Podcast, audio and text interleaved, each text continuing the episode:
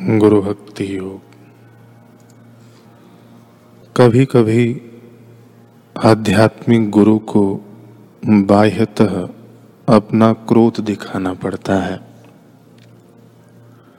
किंतु वह शिष्य की गलतियाँ दिखाने के लिए ही होता है। कुछ लोग कुछ वर्ष तक स्वतंत्र रीति से ध्यान करते हैं, किंतु बाद में उनको गुरु की आवश्यकता महसूस होती है। उनको साधना के मार्ग में अवरोध आते हैं। इन अवरोधों और भय स्थानों को कैसे हटाया जाए, यह वे नहीं जानते। तब वे गुरु की खोज करने लगते हैं। मन के प्राकृत स्वभाव का संपूर्णतः नवसर्जन करना ही चाहिए। साधक अपने गुरु से कहता है कि मुझे योग का अभ्यास करना है। निर्विकल्प समाधि में प्रविष्ट होने की मेरी आकांक्षा है। मैं आपके चरणों में बैठना चाहता हूँ। मैं आपके शरण में आया हूँ। किंतु वह अपने प्राकृत स्वभाव को, आदतों को, चारित्र को, वर्तन को चाल ढाल को बदलना नहीं चाहता।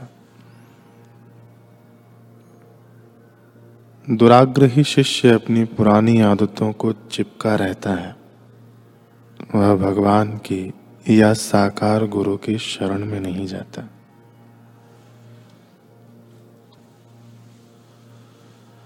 सन उन्नीस सौ बावन की बात है। भगवत पाद साई श्री लीला शाहजी महाराज गोधरा पधारे थे गुजरात में। सत्संग में उन्होंने कहा कि यति रात्रि को तीन बजे के बाद नहीं सोते। एक कमज़ोर हृदय के व्यक्ति ने सोचा कि देखूँ तो वे स्वयं भी ऐसा करते हैं कि सिर्फ़ कहते ही हैं। वह व्यक्ति पूज्य चरण की सेवा में ही था। उसका नाम था जेठानंद। स्वामी जी ने रात के बारह बजे उसे बुलाकर कहा, पंखा चालू कर दो, मच्छर सोने नहीं दे रहे हैं। उसने पंखा चालू कर दिया। महाराज आराम से सो गए। तीन बजने में पाँच मिनट बाकी थे। उस व्यक्ति के संकालु मन ने कहा कि देखो, स्वामी जी तीन बजे उठते हैं कि नहीं? उसके मन में हलचल हो रही थी। दरवाजे की ओट से झाँक कर देखा तो स्वामी जी आराम से सो रहे थे। ठीक चार मिनट बाद स्वामी जी उठे और ध्यान मग्न हो गए। अब उसे अपनी गलती का एहसास हुआ। उसकी अंतरात्मा ने उसे फटकारा कि तेरा विश्वास कच्चा है। वह दबे पाँव वापस आकर अपने बिस्तर पर लेट गया। पर उसका दिल उदास था और मन में एक बोझ था। स्वामी जी नित्य प्रातः टहलने जाते थे। उस दिन भी पाँच बजे स्वामी जी जंगल की ओर सैर करने निकल पड़े। जेठानंद भी उनके साथ गया। उसके मन में यही विचार चल रहा था कि अपनी भूल का प्रायश्चित कैसे करूँ। अचानक स्वामी जी एक नीम के पेड़ के नीचे खड़े हो गए और बच्चों की तरह कहने लगे, नीम मैया, दातुन नहीं देगी। दो चार बढ़िया दातुन नहीं देगी। जेठानंद पेड़ पर चढ़ने के लिए जैसे ही तैयार हुआ, उसे रोककर स्वामी जी बोले, पागल, गिर पड़ेगा। उसने कहा स्वामी जी पेड़ पर चढ़े बिना दातुन कैसे मिलेगी? स्वामी जी ने कहा, बस, यह अविश्वास ही हमारे बीच में दीवार बनकर खड़ा है। विश्वास बिल्कुल नहीं रख पाते हैं। बेटा, विश्वास रखना चाहिए। इतने में एक लंबा सा सांवले रंग का अजनबी आदमी आया। उसने पाँच सात सुंदर टहनियाँ तोड़कर स्वामी जी को दी। स्वामी जी बोले, बस, बहुत हो गई।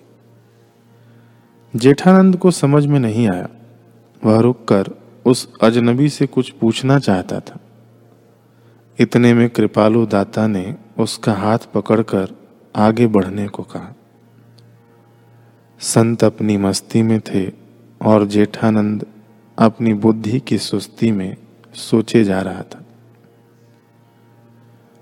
जब वे जंगल में काफ़ी आगे निकल गए, तब निजानंद में तृप्त संत सम्राट ने कहा इच्छा शक्ति धारण करने से सारे कार्य सिद्ध होते हैं। आगे बढ़ना चाहिए, परंतु गहराई में नहीं जाना चाहिए। उनकी अनुभव संपन्न वाणी सुन उसकी आँखें खुल गईं। उसे ऐसा लगा, मानो वर्षों से पड़े अंधेरे कमरे में किसी ने दीप जला दिया हो। पूज्य साईं आगे बढ़े। नदी के तट पर चलने लगे। जेठानंद को भारत विभाजन में अपना सब कुछ सिंध में छोड़ना पड़ा था। इस कारण वह काफ़ी दुखी था। और मुसलमानों के प्रति द्वेष रखता था। दूर से नदी तट पर एक मुसलमान को आते देख उसके भीतर द्वेष भावना उत्पन्न हुई।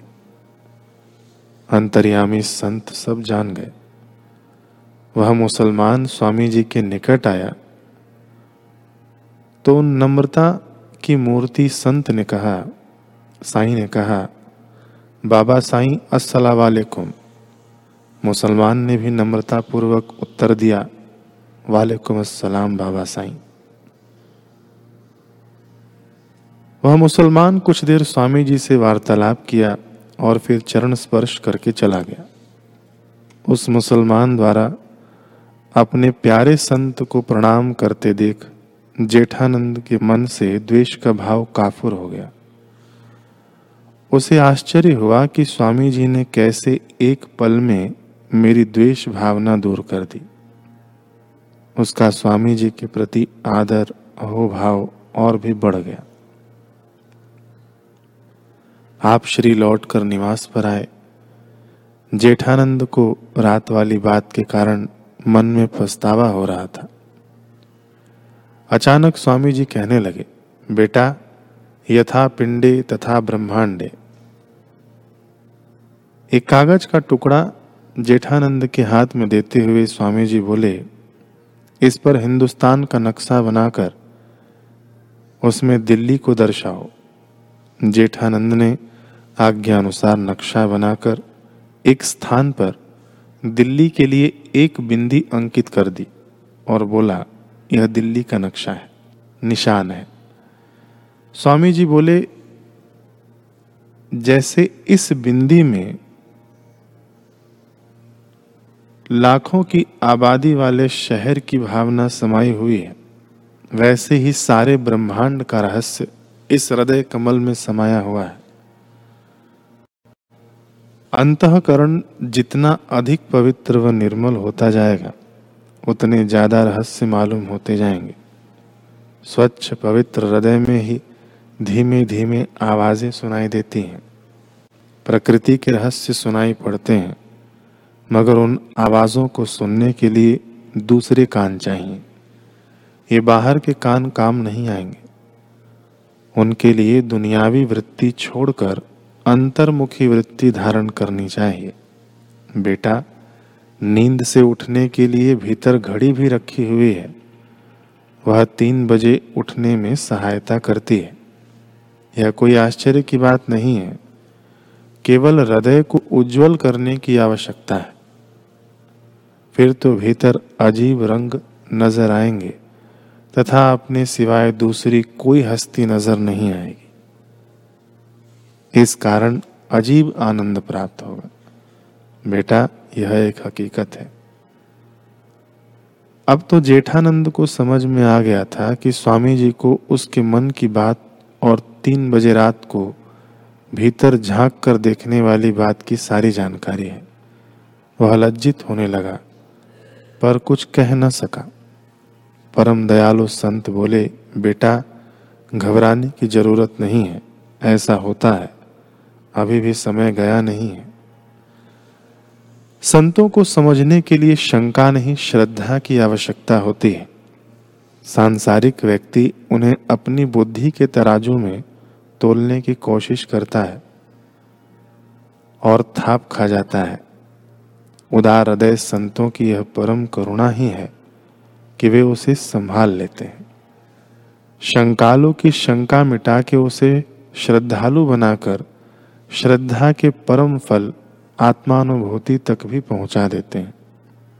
ऐसे परम कृपालु भगवतपाद प्रातः स्मरणीय, साई श्री लीला शाहजी महाराज के चरण कमलों में हमारे अनंत प्रणाम।